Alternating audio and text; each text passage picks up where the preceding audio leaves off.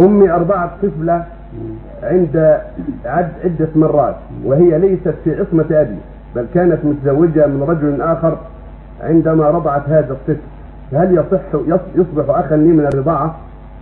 نعم إذا كانت أمه أرضعت الطفلة أو الطفل في الحولين رضاعا تاما خمس مرات أو أكثر في الحولين صار أخا لك من أمك صار أخا لك من أمك بالرضاعة إذا رضعت أمك طفلا أو طفلة من الطفل حولين. وكانت الرضاعة خمس مرات أو أكثر. فإن الطفل يكون أخا لك والطفلة تكون لك من أمك. وأختا لجميع أولاد المرأة هذه. لج- لجميع أولاد زوجها. نعم الذي أرضعك وهي في أصل آه.